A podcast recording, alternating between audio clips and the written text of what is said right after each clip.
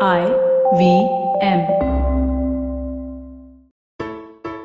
Hey, it's been a great week on IVM Podcast. If you're not following us on social media, please make sure you are. We are IVM Podcast on Twitter, Facebook, and Instagram. This week on Keeping It Queer, Naveen talks to prominent author Devdutt Pattanaik to explore queerness as depicted in Indian mythology. On Cyrus Says, Cyrus meets the film critic and writer Raja Sen and the duo quickly descend into a whirlwind of movie references. On LBB, catch a fun event in Delhi happening soon and a contest lined up for you on the LBB I Found Awesome podcast.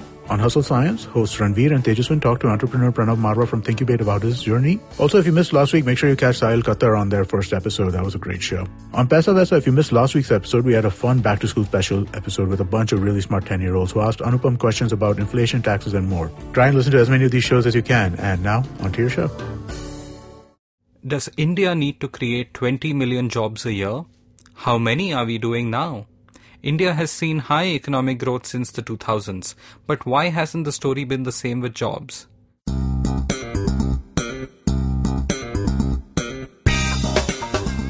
Welcome to the Pragati Podcast, where we'll answer all this and more. The Pragati Podcast is a weekly talk show on economics, public policy, and international relations. We are your hosts, Pavan Srinath and Hamsini Hariharan. Around 2014, India's GDP numbers came under a cloud of suspicion and controversy. In 2018, it's India's employment numbers that are being increasingly contested. My colleague Anupam Manur at the Takshashila Institution joins us again this week, and he's here to help us understand the shape and size of India's jobs challenge. In technical terms, microeconomics is the theory of price, and macroeconomics is the theory of inflation and unemployment. Anupam's a macroeconomist by training, but spends most of his time teaching microeconomics. So I'm sure he's glad to be talking about something closer to macro here with us today. We'll be back with Anupam right after this. Why don't we talk about mental illness? For that matter, we don't even talk about emotional wellness. And if we can't talk about either of these basic, very basic aspects of being human, what do we do when we just feel like something's not right? Hi, I'm Zain. And I'm Avanti. And this is Marbles Lost and Found, a show where we invite conversations about mental health and illness and just get people to talk about it because it's okay to do so. Catch Marbles Lost and Found every Tuesday on the IVM app, website, or anywhere you get your podcasts from. Welcome back. In the mid 2000s, many Indians started discussing about the nation's demographic dividend. There was this idea that, well, there are many societies, such as the United States and China, which are aging. Uh, India had a young population which uh, could grow in time, and a large part of India's population could be working and help get India from a low income or a middle income economy, maybe all the way to a high income economy in a generation or two. This culminated for me in 2009, where uh, Nandan Nilekani wrote this book called Imagining India, which um, became quite popular.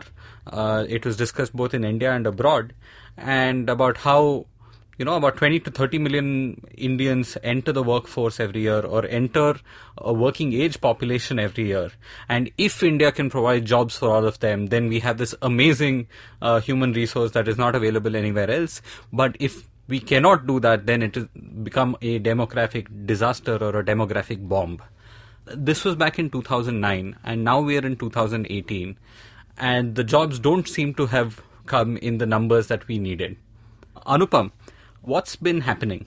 Uh, in 2009, I remember this was the last year after a golden run of high economic growth. Right? Uh, is that what is missing? We didn't have economic much economic growth since then, and is that why we have not been able to create the jobs that India needs? I wish that was the answer, uh, because then it would have been uh, quite straightforward to solve. Because uh, achieving 9% GDP growth can still theoretically be done, uh, but I don't think that's the entirety of the answer. I'm going to start with a grand statement here. For the first time in recorded economic history, we cannot be sure that GDP growth will lead to creation of jobs in large enough numbers.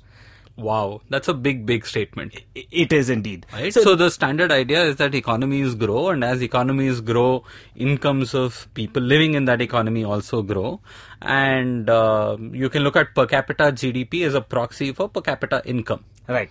So what has happened is until the 2000s, uh, let's say in the 1990s even, uh, you could be assured that GDP growth would lead to employment creation uh, in a simple macroeconomic, you know, uh, cycle that you spoke about, which is yeah, people get income, then they spend it. If they spend it, then someone has to make things that people want to buy.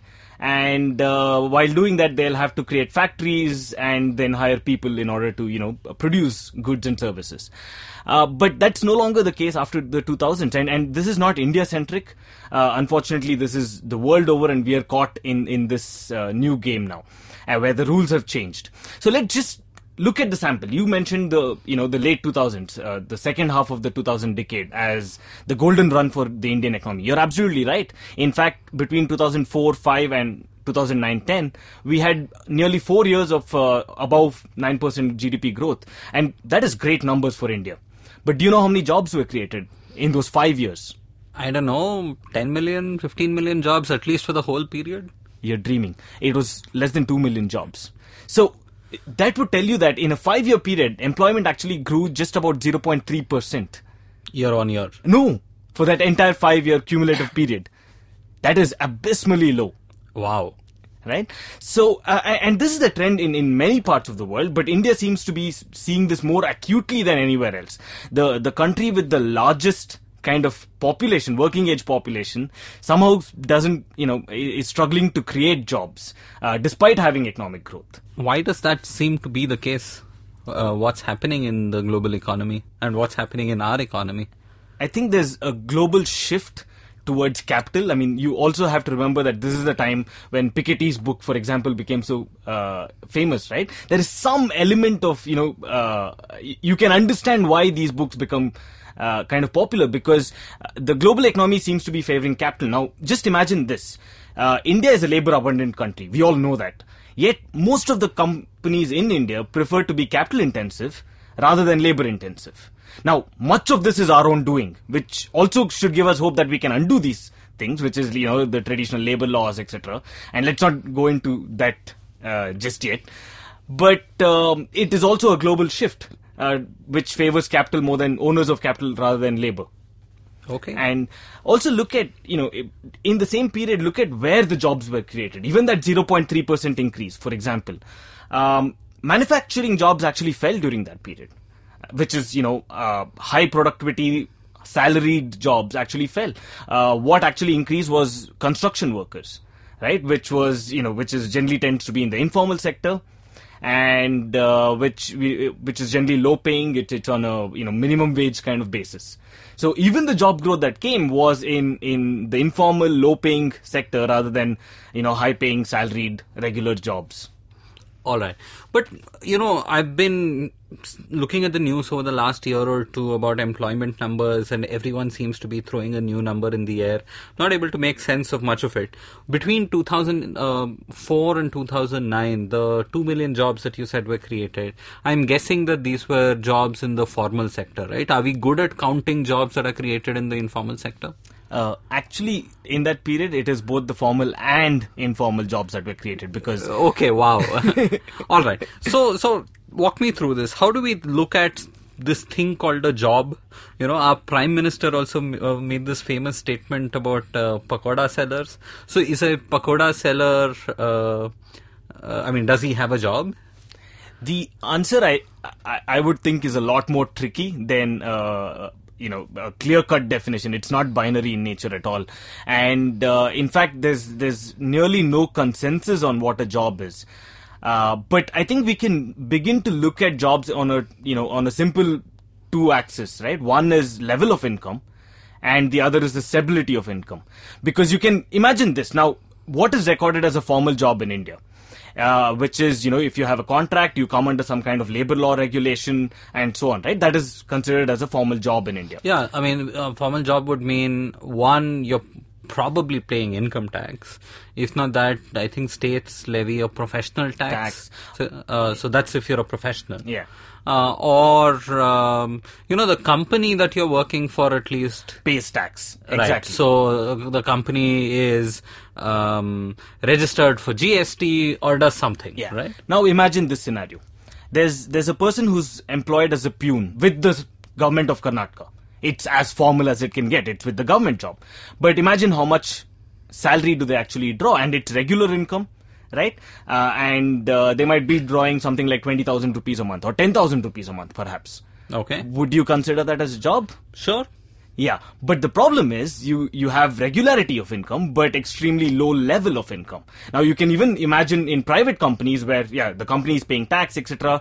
and they hire uh, you know domestic help that they may pay them you know 5000 rupees or 3000 rupees a month. Would that be a job then? So you know it's all about gradation. So it's better to look at this on an axis where or on the other hand you can also imagine a person who's uh, for example has high income but very low stability. Think of a freelancer who's you know developing high level software. Uh, he might work just about you know 2 months in a year write something uh, send it out and then you know he might earn 20 lakhs a month. According to the government that would be actually an informal job so formality and informality no longer makes any sense now, right? Because you should now look at, you know, stability of income and level of income. And based on that, you can actually classify whether a person has a job or not. So now let's come back to our famous pakoda seller. Imagine that he has a stand which is quite popular. He earns about 40,000 rupees month on month, right? And it, it, it varies, of course. Let's say it might go to 40 to 50, or it might be 30,000. So the range is between 30 and 50,000. And this is every month, and it's been constant for the last six years. Okay. He would be classified as an informal employee, right? In the informal sector, rather. Somebody else would glorify this person as an entrepreneur, right? Right. And is that a good thing, bad thing? No, that's what it, the value judgment. I think we should keep away as long as they have a decent level of income and fairly stable. And I think that's a job. Whereas, as I said, you know, you could work for the government, uh, be registered under every single. Uh, you know, uh, government agency, but then you might be earning extremely low levels of income. So both of these things matter, Okay, right? okay. What the pakoda seller is missing though is some form of you know uh, pension or come under some kind of labor laws and so on. But I don't think he would mind that too much. Right. So then is the more relevant definition that if you are covered under social security, then you have some sort of a decent job or a you know good job or a protected one. So for example, you have PF, you know, you're registered therefore with the Employment uh, Provident Fund organization. You might have some basic health insurance, something like that. Is that the if you use that criteria again it would be far too restrictive in nature. Because then with a single stroke of the pen i mean for example the prime minister tomorrow can announce that every person has an insurance coverage of 2 rupees. They're insured now. They have some form of social security but would that really make any of these people's lives better? The answer would be no. So again i don't think just going by social security uh, you know that we should be looking at what a job is. Because a person let's say slightly volatile but high levels of income a person who's earning you know 1 lakh or so a month can do more than enough to actually save up and create his own you know safety net so again i don't think we should go by the government so the subscription to a state provided or a private sector provided safety net is not really Is not really the top for criteria. for employment. Yeah. Okay. Uh, and yeah, I mean, now that you say it, it also makes sense because uh, like the EPF requirement is only for companies that have, I think, more than ten full-time employees. Exactly, yeah. So you can be at a high-paying company. You can just be eight people, and all of you might be taking home nice fat salaries, but none of you have a PF account. Exactly. Exactly. And you don't come under most of the labor laws that's there in, in India. You don't come under uh, uh, a lot of other, you know, the, the company doesn't have to pay proper uh, taxes. Uh, a lot of their, their exemptions for a lot of the taxes and so on. So, I mean, according to those definitions, then all of those eight people employed who would probably be earning about, let's say, 80,000 or 1 lakh a month uh, would all be you know considered informal employees and then you know you'd be trying to formalize them which Right. makes no sense Okay, so let's leave this formal informal thing out, except that I think many people use some such definition or proxy to calculate numbers. Uh, so tell me roughly how many jobs are we creating year on year? What information do we have?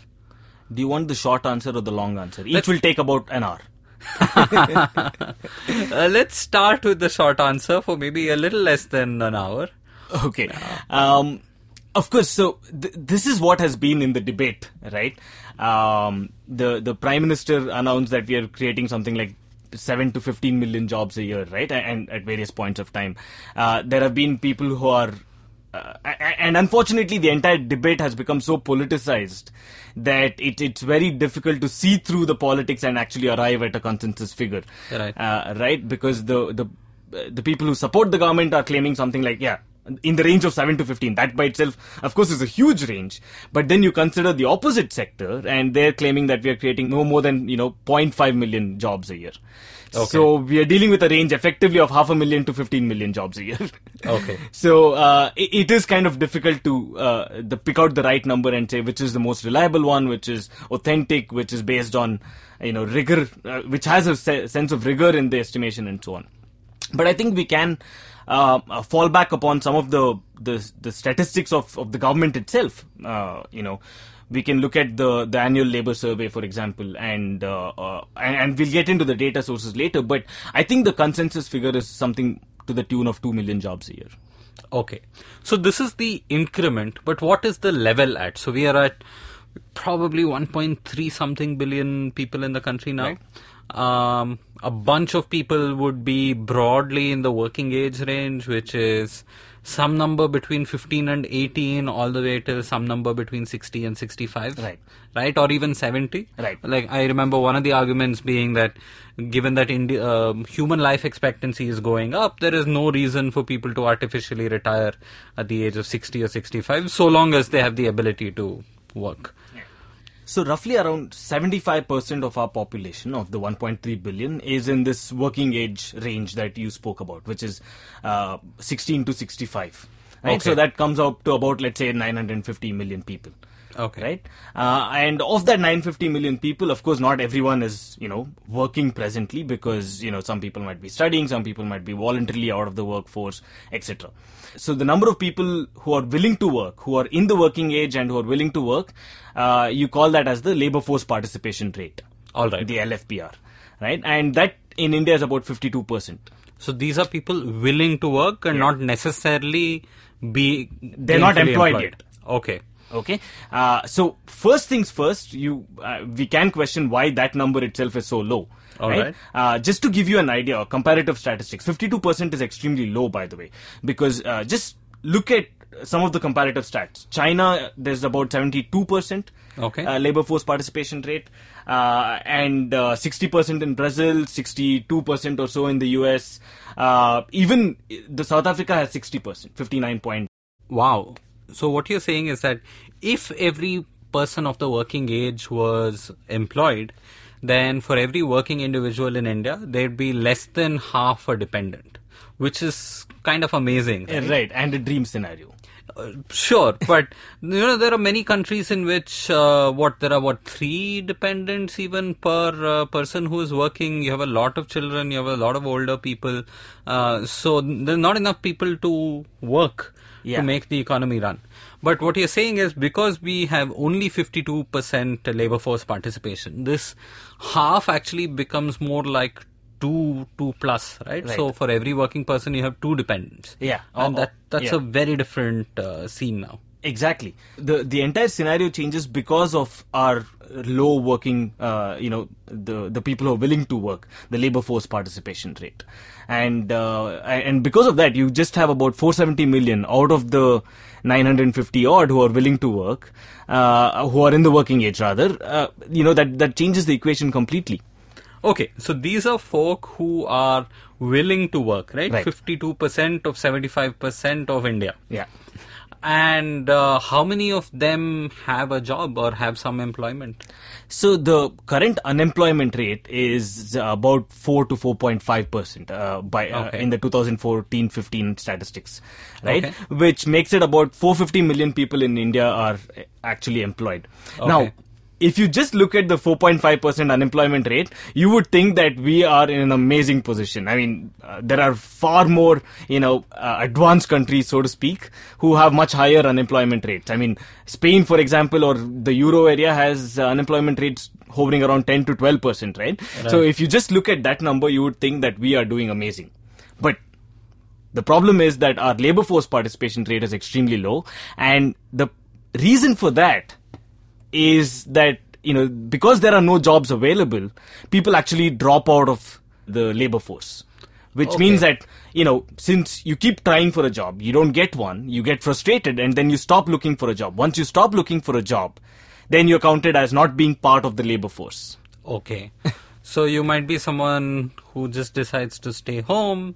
Uh, in a family, you decide to become a caregiver instead of a uh, someone who's earning. Yeah. People make all kinds of choices. Exactly. I mean, I, just to show this, uh, just to kind of harp on this example, let's let's take the example of what happened during the demonetization period, just to see the dynamics of the labor force. Right. Right. Um, it was, as I said, about 472 million people who are in the labor force who are willing to work. Uh, then, bang, November 2016, you had demonetization uh, taking place. So we had a survey done in sometime about June uh, 2017. The labor force had actually shrunk by about 20 million. Wow. So that I mean, I- and that is a big drop in in such a short span of time, about seven to eight months, right? So that kind of tells you that if there are no jobs available, people actually drop out of the labor force. Okay. Now you can count that you know the unemployment rate actually shrinks that time, but of course it's it's a false success, right? Right. Uh, oh yeah, I think I remember the same thing happening in the United States after the 2008 uh, financial crisis. right? Exactly. I think unemployment numbers still managed to look respectable after a point, but there were a lot of people who just stopped seeking employment. Recessions and and decline in labor force participation rate, you know, has a very high correlation. The the relationship between the two is very tightly knit. Right? As, as soon as you have a recession, the economy is looking bad. People actually just drop out of the labor force. They don't, you know, they stop searching for jobs because their, uh, f- you know, forecast on the future becomes kind of gloomy. So they they just stop looking. Okay, so my one takeaway from this is unemployment rates in India are the stupidest numbers to look at. Yeah. Take them out, look at the labor force participation rate and actual job creation. Yes. The levels and the growth. Yes. Okay. Now, to your question of, uh, you know, how many are we actually creating? So, as I said, we are creating about 2 million. Now, the big question is how many do we need to create, Right. Right? Um, and, and I hope, yeah, you are sitting down, which is nice. Um, we need about 20 million jobs each year. Wow. And we are barely managing to, to create about 2 million. Okay. So let me tell you how I arrived at that figure. Now you have a certain number of people entering into the workforce, turning 15 each year, right? And uh, you assume that about you know a decent labor force participation rate of about 60 percent. Okay. The rest of them, let's say they want to ca- carry on studying or uh, stay at home or just don't want to work. They've you know inherited a big uh, property from their dad. Right. Now, if that is the case, that number is about 12 million people. These are the 12 million people who are willing to work and who enter into the labor force participation, right? Okay. Each year. And then you add in about 6 to 7 million people that you actually need to take out of the agricultural sector, which is highly unproductive, and then, you know, give them actually productive jobs. So that adds up to about 19 million people. And then you actually have to address the, the stock of the unemployed, right? So there's a lot of people who have, you know, gone out of the labor force because there are no jobs available. Now, if you start creating jobs, these people will enter back into the labor force. So you're actually looking at something above 20 million. But just to have a round figure, let's let's stick with 20 now. You also have a few people who might be retiring from the workforce too, right? Exactly. So there's there's going to be a few people who are going to drop off the labor force each year. So you net all of that and you get yeah, uh, let's say 20. Wow. Okay. 20 million jobs, not one time, but year on year. Year on year for the next at least 20 years. All right. So the aim is 20 million jobs year on year. You're saying roughly we're doing two ish million jobs. If you want to be optimistic. Uh, well, the government seem to be more optimistic than you. So, of course, I, I, I think that it's a prerogative to be optimistic about this and also show it in, in that light. okay. But uh, how does this work across gender? Um, we know that women are not uh, participating in the Indian workforce as much as uh, ideally. How bad is that situation? It is uh, absolutely pathetic. Uh, as in, it will actually fill you with pathos when you hear about the number, right? Only about 27% of the working age women are in the labor force. All right. uh, and and that is perhaps one of the you know the, the lowest figure in any comparable uh, country. I mean, I, uh, Bangladesh I think has much more. I, I don't have the precise number, but I remember that Bangladesh uh, women labor force participation rate is much higher than this. So is this a function of like literacy or something like that? So, if, or is it just a function of the income level of the country? So, Not really. You'd be surprised to know, and this is one of the the most uh, widely believed kind of theory out there as to why uh, labor force participation rate among women is so low in India. And there's this thing called the J curve. Okay. Right? So at, at lower levels of income and lower levels of education, women actually work more. If you look at the labor force participation rate there, that's about about 40%. Okay. So you're talking like, say, you're a subsistence farming um, household. Both the man and the woman, I mean, both have to work. Otherwise, it's very hard to make exactly or Okay. if you think about an urban scenario at, at low levels of income uh, women might work as cooks or you know as domestic help or then there's But they have to work. they have to work right it's more out of necessity now as income starts increasing and as education actually starts increasing women drop out of the labor force they no longer feel that they have to work or their the- husbands no exactly i was about that- to give i was about to clarify that because uh, this is what a lot of people think that women are voluntarily dropping out of the labor force because they no longer have to work. But i would actually lay the blame squarely on our society. I mean i know it's it's a uh, easy and vague and big answer saying okay society is at fault. But i think largely in india we know that you know once a woman is kind of educated the family household is uh, income is kind of stable. Then there's a lot of pressure on the women to drop out of the labor force and and probably attend to other uh, household duties so women actually drop out and then after a point again when uh, the women become more independent and they're able to let's say break away from these shackles the labor force starts increasing again so you take a mean of all of this it comes up to about 27% Okay. Thank you, Anupam, for giving us that broad overview of jobs in India. Uh, we really want to get down to the data sources and exactly how many jobs India is creating and why different people are claiming different numbers, but we'll do all that right after this break. Hey, what's good, you guys? It's your boy Ranveer Allahbadia from the YouTube channel Beer Biceps, and the Beer Biceps team is bringing you Hustle Science. Hustle Science is basically a show where we interview hustlers. We ask them about what made them legendary, we ask them about their success secrets, we go to the core of their legendary status in life. It's going to be hosted by my boy Tejaswin Gumber and yours truly, Ranveer Allahbadia. Make sure you catch Hustle Science on the IVM podcasting app and website or any kind of podcasting platform that you use to get your podcasts. Make sure you check it out. The episodes are going to be out every single Tuesday. And we're back. Anupam, you say that India is only creating 2 million jobs a year. And so therefore 2 to 20 is a tenfold increase. However, our Prime Minister has recently claimed that India might be creating anywhere between 7 and 15 million jobs, in which case the size of the problem we need to solve is much smaller. So, walk us through uh, how various people measure jobs in the economy and um, what they're saying. Uh, let's let's start with I think the most comprehensive data source that is out there. Right, this is the National Sample Survey Organization, which uh, conducts probably the most comprehensive kind of survey in India on uh, wages, on uh, income levels, on uh, employment and unemployment Also on consumption. on consumption as well. So uh, it is a big database, and let's just concentrate on the employment and unemployment. So the the biggest problem, however, is that uh, this is conducted once in five or six years, Okay. and then after that, it takes about a year. After the survey is finished, for them to you know actually come out with the results. So you know by the time uh, the this number comes out, it, it's already too late and it's no longer valid. So uh, the last available data set for this is around 2011-12. Wow. So let's strike that out as something which is relevant to us now. Okay.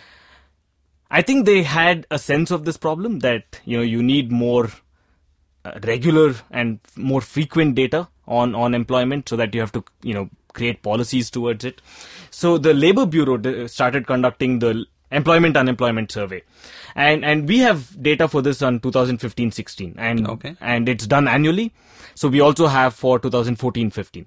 Okay. So now let's look at the numbers and how they've changed. In in 2014, right, the number of workers in India who were employed was 100 418 million, Okay. according to this figure. And uh, by July 2015, however, where the next data set was available, this number had actually fallen to 467 million. Okay. Okay, so and this was before demonetization and so on. Okay. All right. So, uh, according to this survey, the numbers have, have actually fallen, and uh, the the sharpest decline actually came in the employment uh, in the manufacturing sector.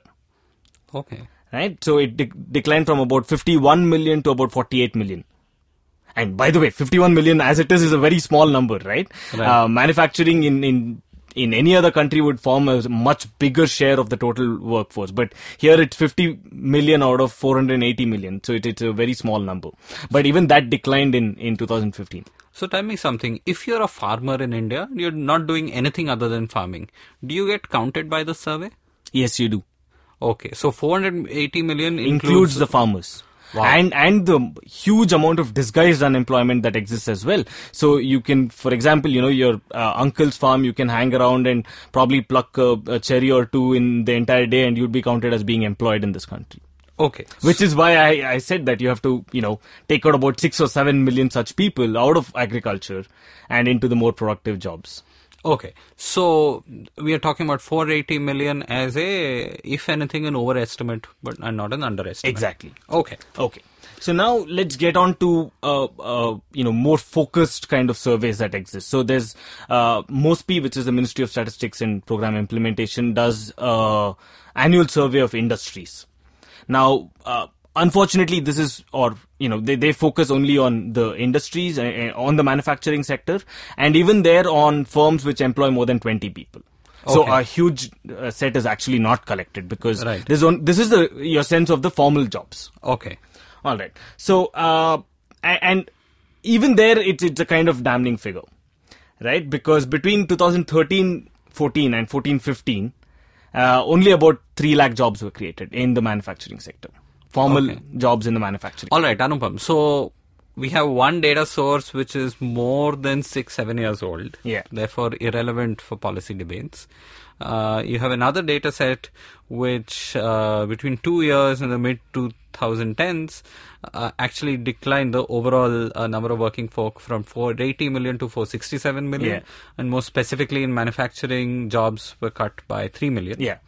You have one more survey which looks at a subset of this manufacturing industry, and you found that there was an increase or a decrease of 3 lakhs. An increase of 3 lakhs. And th- that is 0.3 million, which is, again, minuscule in, in what we are actually talking about.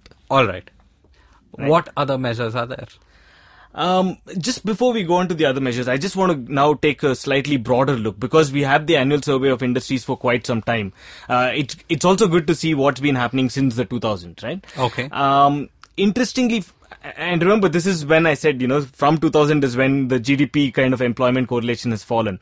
Uh, so it, it's interesting to look what has happened there. Between 2000 and 2014, the share of contract workers has actually gone up. And the share of salaried workers, so regular formal jobs, has gone down over this entire period Okay. right? Uh, and I have the numbers here, but you know, contract workers increased from 16% to 26%, and proportionately, you know, direct employed workers decreased from 62 to 51%.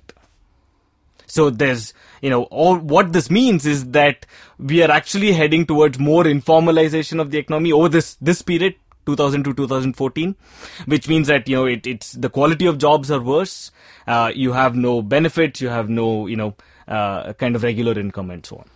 So this is even before the whole idea of a gig economy came into the being. Much right? before, This yeah. is not technology enabled Uber or Swiggy or some other type of job. Not at all. Okay. So what has happened, and I, I and I think all of this reflects in you know in the mood in 2014, right? Uh, let's kind of tie this in with the larger narrative, right? And and because that is when. Uh, our prime minister said that we want more formalization of the economy because for the last 14 years there's actually been an informalization or rising share of informal share of uh, you know employment in the economy. So and i think that was partly why you know which explains your gst and demonetization as well right?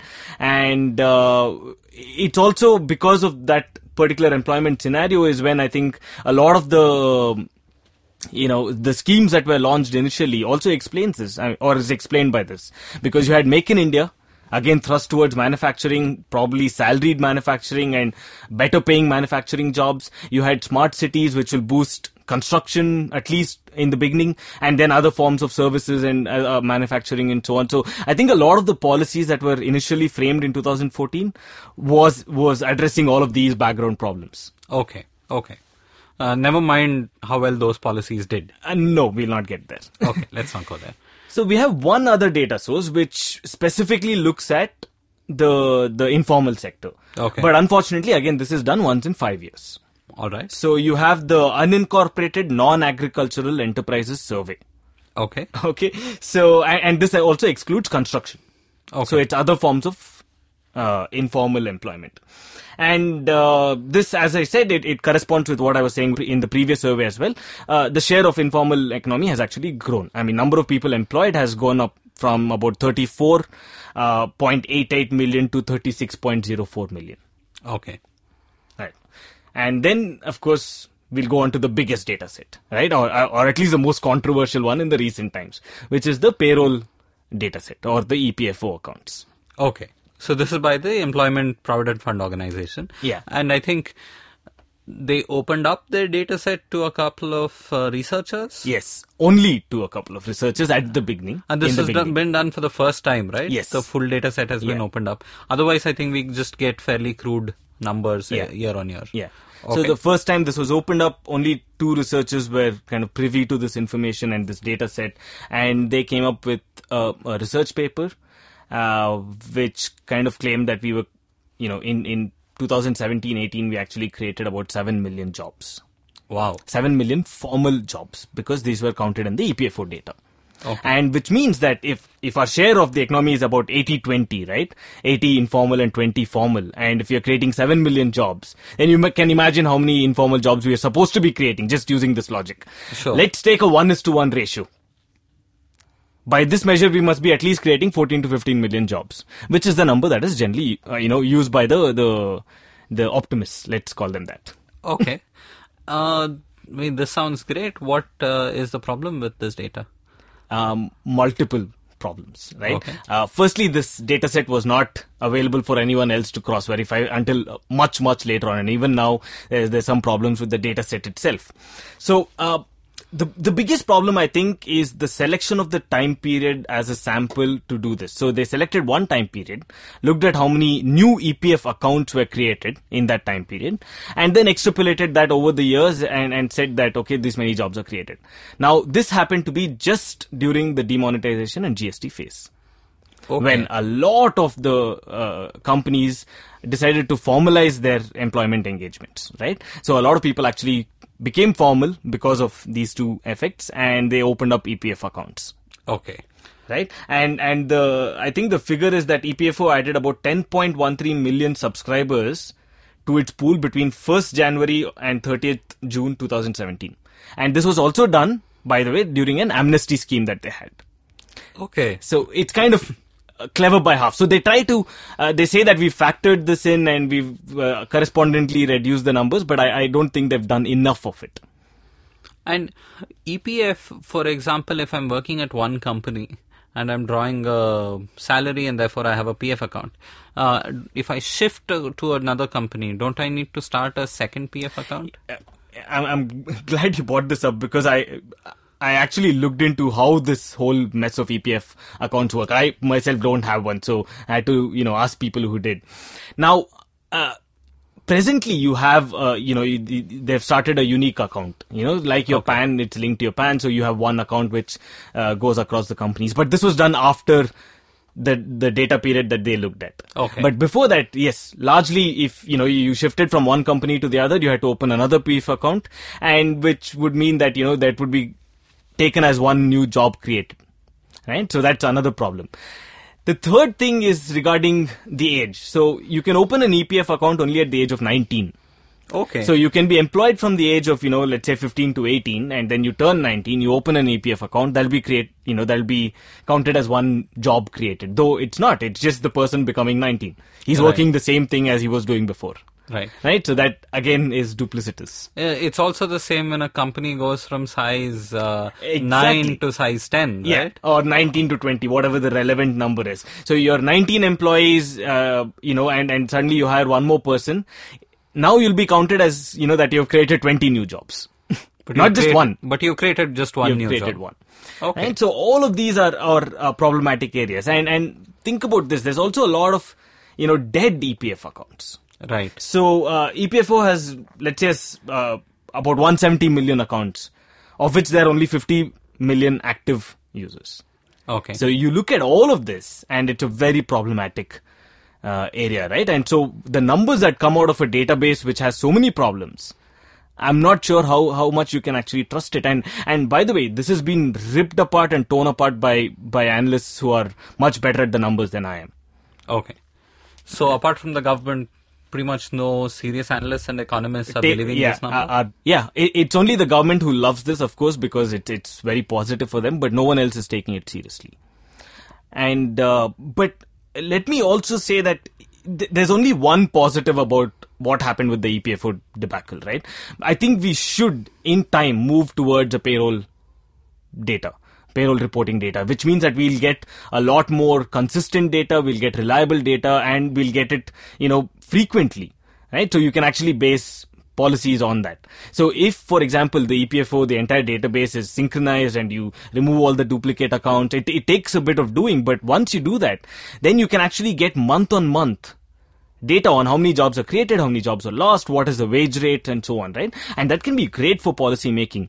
Just to give you an example, I mean, uh, in the first Friday of every month, the the US gets its payroll data, and that one single number moves the entire US economy, right? Stock markets react immediately to that the dollar you know either falls or rises according to that and then i mean big decisions policy decisions are made based on the latest uh, payroll data. And not just that the world economy in fact moves to that because people are anticipating what it is. Right. right? It comes out on friday morning 8 o'clock if i'm not mistaken in the us so evening wherever the markets are open they're immediately reacting to it. So that's how important a, a single number can be. I mean the jobs number. So currently, what the only number of that sort in India which gets that kind of attention are your quarterly and annual GDP figures, right? Yeah, quarterly and annual GDP figures and, and inflation rate if you're you know particularly bothered about that. That's more for monetary policy, but not really for on a you know. Sure. But those are the only numbers that uh, generates that kind of excitement and interest as well. Yeah. That's interesting. So, and it's very much a thing of you only pursue what you measure, right? So, if we don't measure this well, or if we start measuring this well, we can dramatically change policy focus too. Exactly, I, and I think again, uh, going back to the 2000s, right? Uh, because we were measuring GDP and that number was coming out, we were in fact in, in a blissful state of ignorance. We we were very happy that we were growing at nine percent, and yes, that is something to be happy about. But since we don't measure uh, employment data, we didn't really pay attention to it at all. There were a few commentators who kept saying this is jobless growth, this is jobless growth, but they didn't have evidence to back it up. It was not until the NSS survey, which was done in 2011-12, that we actually got a sense of how many jobs were created in the past decade. Right, and, it was only then that Manmohan Singh, the previous prime minister, actually said, "Yes, I, think we did not create enough jobs," and there was admission of that, and uh, then there were policy measures in order to kind of uh, beat that. Okay, so I, I just want to think through this one point. So, supposing you have the economy which is growing at a certain high percentage, and you don't have a corresponding job growth, does it mean that there's a lot of wage growth that those who are working are, seeing their incomes rise as high as the economic growth, or is it going towards a return to, I don't know, stockholders and people who own the money? So, very interesting question. It is actually a bit of both. Now, we have seen huge productivity gains in certain sectors in the economy. Okay. right? And so with the productivity gains it comes you know higher wages. But that is a very small section of the economy. Right? Uh, but what has happened is uh, you know this is what uh, the favorite bashing point of uh, for leftists and so on against the capitalists which is money has actually gone towards capital and not towards labor. Uh, so and, and as I said, most firms in India are strangely capital intensive in nature. So even if you open up a small factory, instead of hiring you know x number of laborers you'd prefer to hire a costlier machine to do the work for you uh, rather than actually hire laborers and that goes into you know all our labor laws and, and problems with that so uh, yeah i think the large part of the gains is is gotten towards a very small section, which are the people who own capital. Okay. Thanks, Anupam, for providing that overview of different sources of calculating how many jobs India is creating and how those numbers don't necessarily agree with each other. But I'm still not quite sure how you came up with this number of how India is making 2 million jobs a year. Which data source tells us that? Unfortunately, no single data source tells us that. Uh, the closest is the annual uh, employment unemployment survey by the Labor Bureau, which told you that number of jobs actually decreased. Uh, but uh, it's again not a very comprehensive data set. It's got its own lacunas, and they're building it. It's been done since I think 2010 or so. So there's still you know they've to perfect that particular thing. And the only other most comprehensive data set is the NSS data set, which occurs once in six years. So that can't tell us anything reliable. So the way I came up with this 2 million job is I actually read a lot of papers who, what they do is basically they uh, figure out, you know, they, they take these different surveys out there uh, with comparable frequencies to, you know, preferably year on year. And they take you know data from the unemployment uh, sorry unorganized sector they take data from the formal sector they take data from the the industry and manufacturing and services and they you know tie it all up using maths and wizardry right? Okay. so uh, and and i read across about 10 to 15 such reports and uh, the consensus seemed to be around this range right? About 0.5 million which is the lowest that i found and up to about 4 million or so which uh, was the highest. So you know just take a poly average and you get about 2 million jobs. But it could be anywhere between that. So uh, if if you want uh, probably a one of the most comprehensive papers out there, which takes you know data from all of the sources that I mentioned, plus uh, looks at employment elasticity of growth and does their own math wizardry, and then looks at national statistics, and you know uh, I think the most comprehensive paper out there, which ties in all of these different data sources together, is a paper called uh, "Waiting for Jobs" by Radhika Kapoor. Right. I, I would highly recommend it to anyone who is interested in this topic. Okay. Uh, thanks, Anupam. So before we let you go, uh, I know that it's beyond the scope of our discussion today on how do we fix this problem and how do we actually bring 2 million jobs a year to 20 million. but maybe paint a picture, paint an outline of the kinds of things we should be thinking about to do this 2 to 20 shift. Let me actually start with a negative. Let me tell you what not to do. Okay. Right. Um, I think we should be brutal and and kill all the holy cows and, and sacred things about the Indian economy, right? So no more small scale industry, no more handlooms and cottages and cottage industries and, and, uh, all of that has not delivered jobs in the last 60 years. There's uh, nothing that should, you know, give us hope that it'll create start creating jobs now right? Um, self employment and entrepreneurship we we claim that it's doing well but in fact most 90% of the self employed employs just one person which is himself. Okay. so it's not really a source of job creation as well. Um, protectionism is not the answer. That's never been the answer. We've i think we've dealt with that in another um, you know uh, another episode of uh, pragati podcast. Uh, so, I mean, these are the traditional ideas that we thought would get us jobs, but I, am saying that none of them actually work.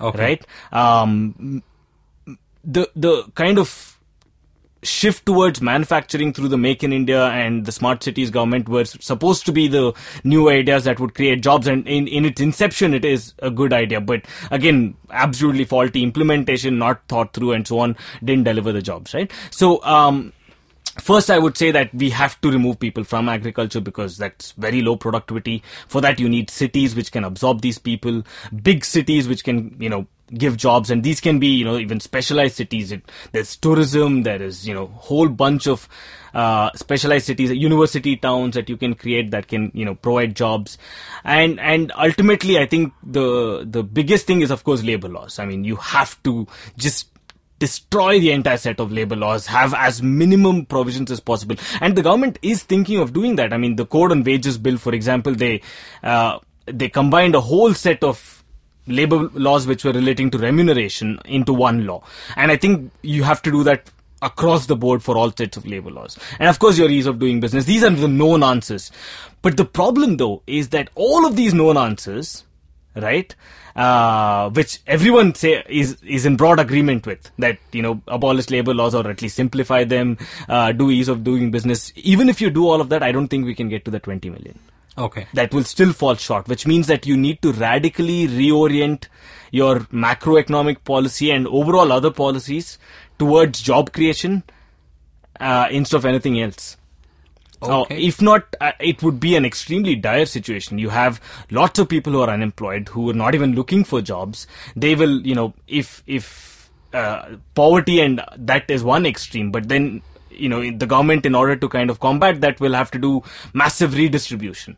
Uh, NREGA, when it started out, was a response to this job crisis, right? And uh, and so are the the fact that it was continued until now is also that it's uh, this thing. We are already talking about UBI, Universal Basic Income, as one of the solutions. So you know, if we don't fix this problem and if we don't fix it soon, then we'll have to redistribute. And if we redistribute, then there just will not be enough for people to actually invest. Uh, and and it's very tough to redistribute when you have a couple of thousand dollars per Exactly, person. exactly. The pie is not very big for it to be cut uh, and- many and- different ways. Yeah, and the minute you start cutting that pie up into smaller, this thing, the pie actually shrinks. Right.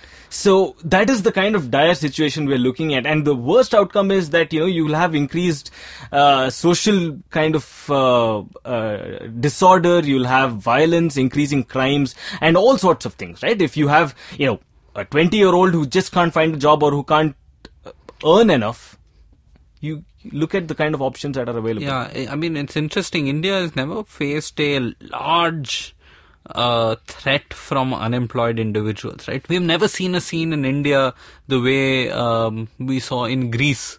Yeah. When there was crazy unemployment, Spain has crazy unemployment, and that is visible in the kind of politics that they have and so on. Right. In India, it always seems to be a little hidden.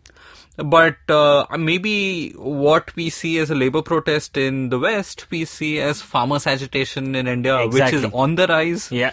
Uh, visible from Tamil Nadu to Maharashtra Yeah. to uh, now Karnataka is talking about a loan waiver and other things. So there is, I think, I guess a lot of farming is disguised unemployment. unemployment exactly and then uh, the other kind of uh, place where it rears its head is in calls for reservation that's again because of unemployment if everyone had a job i doubt if people would be asking for special status Right. So various caste grouping. So Exactly. caste seems to be one one way to ring One fence, manifestation, and right? one way to ring fence Yeah. uh, calls for new jobs. Yeah. right? And you have enough dissatisfied communities in probably every single Indian state, precisely and all of them are using whatever little political clout they have to demand uh, for entitlements of one sort or the other. yeah and it'll only get worse down the road on that Okay. optimistic note On that optimistic note, uh, thank you so much, Anupam. It was my Uh, pleasure. coming in. thanks And that's the show for the week. Thank you for staying with us till the end. If you have any questions or comments, do write in to podcast at thinkpragati.com and we'll answer your questions in a future episode. Get over to thinkpragati.com to read about how India is engaging the world. You can subscribe to the Pragati podcast on the IVM podcast app or wherever you get your podcasts from. We are there everywhere.